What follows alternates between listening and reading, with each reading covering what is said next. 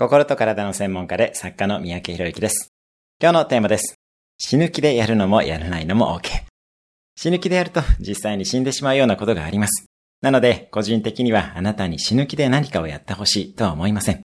ただ、死ぬ気でやって死んでしまった方を批判する権利は誰にもないとも思っています。例えば、明治維新の志士たちの寿命を見てみれば、その多くが若くして家族も持たずに亡くなっています。それでも彼らは自分の人生に悔いはないでしょう。大切なことはあなたがどう生きるかということです。何を取りに行くのか、何をこの世に残すのか。嬉し泣きをしたいのかしたくないのかということです。自分の納得のいく人生を描き、今日はそのためにどう過ごすのかを考えてみましょう。今日のおすすめ1分アクションです。人生で一番頑張ったことを思い出す。